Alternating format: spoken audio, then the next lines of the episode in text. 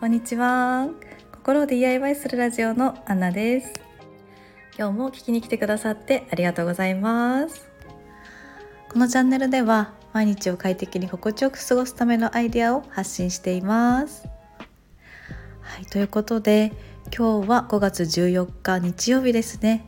皆様いかがお過ごしでしょうか？今日はですねあの私は仕事で壱岐に来ております。長崎県の壱岐の島というところであの福岡から福岡の博多から、えーと、フェリーで2時間半ぐらいであの佐賀の唐津っていうところからは1時間半ぐらいですかね多分 そのくらいの場所にあるんですが長崎県です。でそこであの島なんですけどやっぱり自然に囲まれていて結構人も少なめであのすごくリフレッシュできるなっていうふうに思います。うん、なかなか拠点を一気にっていうのは難しいかなっていうのは思うんですがこうちょっとお仕事とかで定期的に来れるようになったらいいなっていうふうに思っていますそして今日はですねあの日曜日ということで明日に備えるマインドだったんですがあのこれからですねちょっと私がフリーランスになっていった経緯とかどういうふうに動いてお仕事を獲得したかとかそういう、うん、動き方とかを時系列にお話しすることで今から来店を目指す方とかに、うん、役立つようなそんなにちょっとハードルを上げたくないんですけど あのもし少しでも役立ってもらえるようなラジオにしていきたいなと思うのであの今日からですねえっとライターになった経緯 かっこ仮。なんかライターとしての動き方みたいなところをお話ししていきたいと思います。あのせっかく昨日ですねマイクを買っていい感じに撮れたんですがまたあの スマホの iPhone で撮っておりますのでちょっとまた聞き苦しいかもしれないんですがちょっとまた明日からはちゃんとマイクでお話ししたいと思いますのでよろしくお願いします。はい。まずですねえっと今日お伝えしたいなと思ったのがやっぱり最初の始め方ですねライターをどういうふうに始めたのかっていうお話をしていきたいと思います。私は、えっと、会社員を10年以上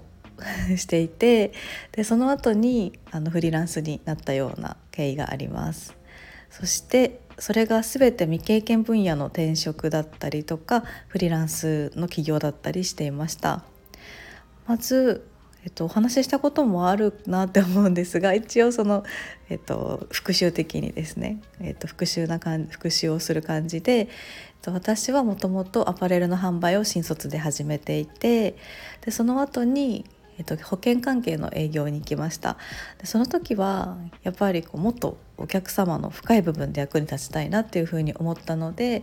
と、保険関係でこ人生をトータルでサポートするって 思ったんですよね。でそれでその時に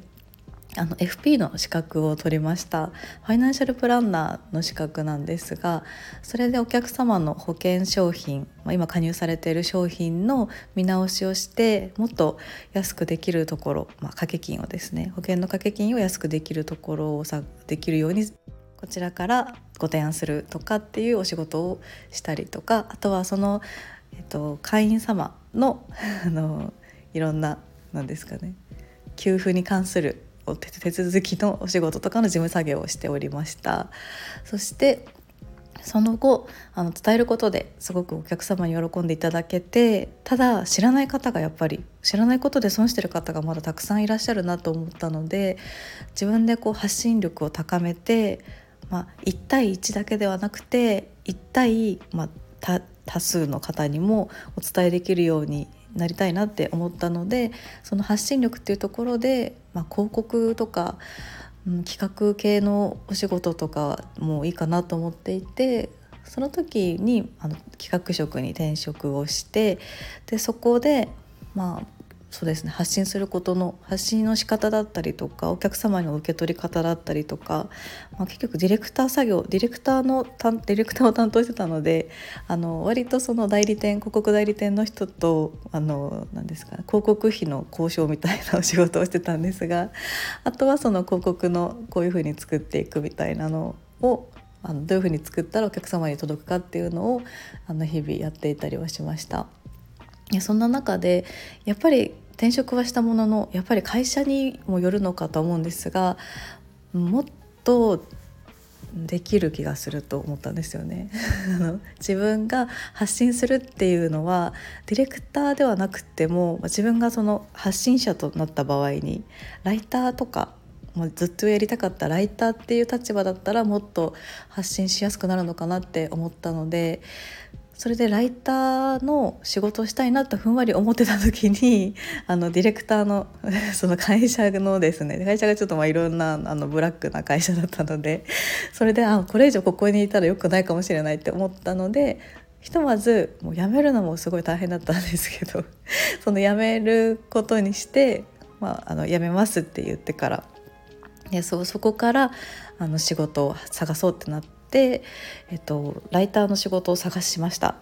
ただやっぱりちょっと年齢的な部分もあって未経験であの正社員でっていうことがちょっと難しくて会社員でっていうのが難しくて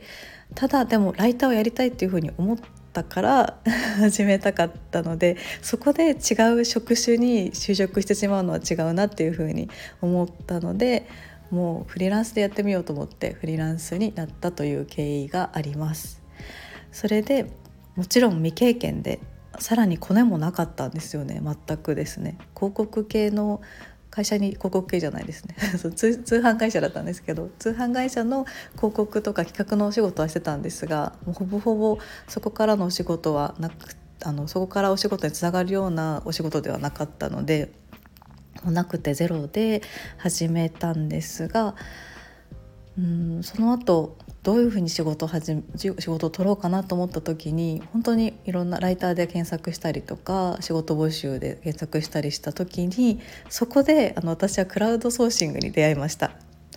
本当にすごい情報弱者だったんですけど 全然知らなくてであの登録して毎日応募を始めることにしたんですが私はその時にも検索の上位に出てきた クラウドワークスでそこクラウドワークスで始めましたですですがやっぱり未経験でしかも匿名がもう主流主流が匿名のあのクラウドソーシングサービスなのでやっぱりあの発注者の発注者側の方も見極めるのがすごく大変だなとは思うんですよね今となっては。なので本当に何回応募しても全然あの合格しないっていう感じで時間だけが過ぎていってやっと応募し続けて3月の下旬ぐらいにライターのお仕事をもらえるっていう風になりました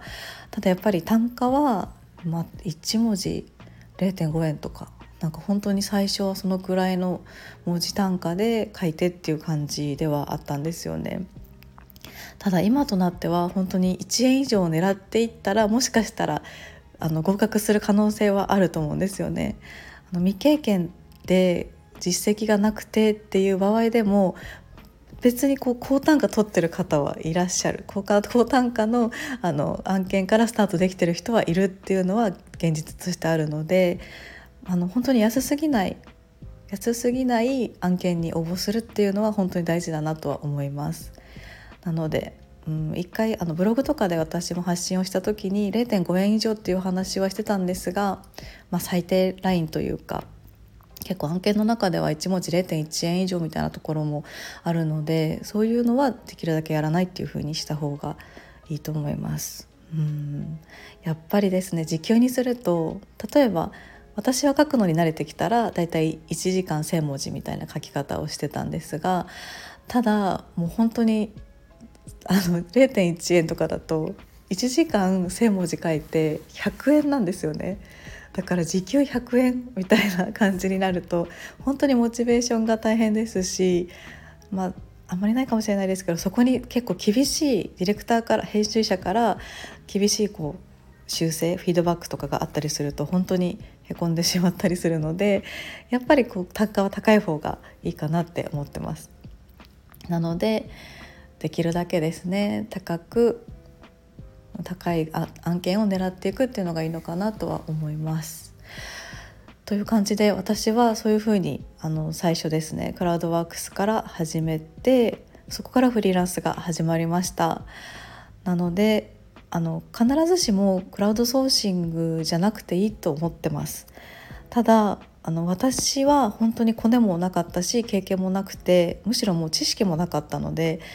もうそこクラウドソーシングがあったからライターの案件に応募できたしライターとしての一歩を踏み出せたなっていうふうに思ってます。なので結構クラウドソーシングってなんかやっぱり、うん、あの安く単価が安くて、まあ、搾取されるみたいなネガティブなマイナスなイメージがある方も多いのかなって思うんですがまず一歩踏み出せるための一つのきっかけみたいなところではすごく私は助けられて本当にクラウドソーシングがなかったら私はライターになれなかったと思ってるので本当にその部分では本当に感謝をしています。はい、そして私も今現在クラウドワークスのあの取材ライティングコースっていうところのメンターをしてたりするのでそういうふうにあの違う立場としてもあの考えはそのクラウドソーシングだけじゃないですよっていう話はしながらですね皆さんを、まあうん、ちゃんと自立できるというかフリーランスとして専業でやっていけるようなライターさんだったりフリーランスの方にできるように私自身もどんどん発信していきたいなというふうに思っています。はいということでちょっと長く語ってしまいましたがそんな感じの語りのそんなお話の中から何かヒントを受け取っていただけたらなと思いますので少しずつお話ししていきたいと思います。ということでもし気になる方は是非チャンネル登録をしていただいてお待ちいただければなと思っています。ということでまた明日放送予定ですのでまた明日の放送でお会いしましょう。お待ちしております。それでは今日も良い一日をお過ごしください。いってらっしゃい。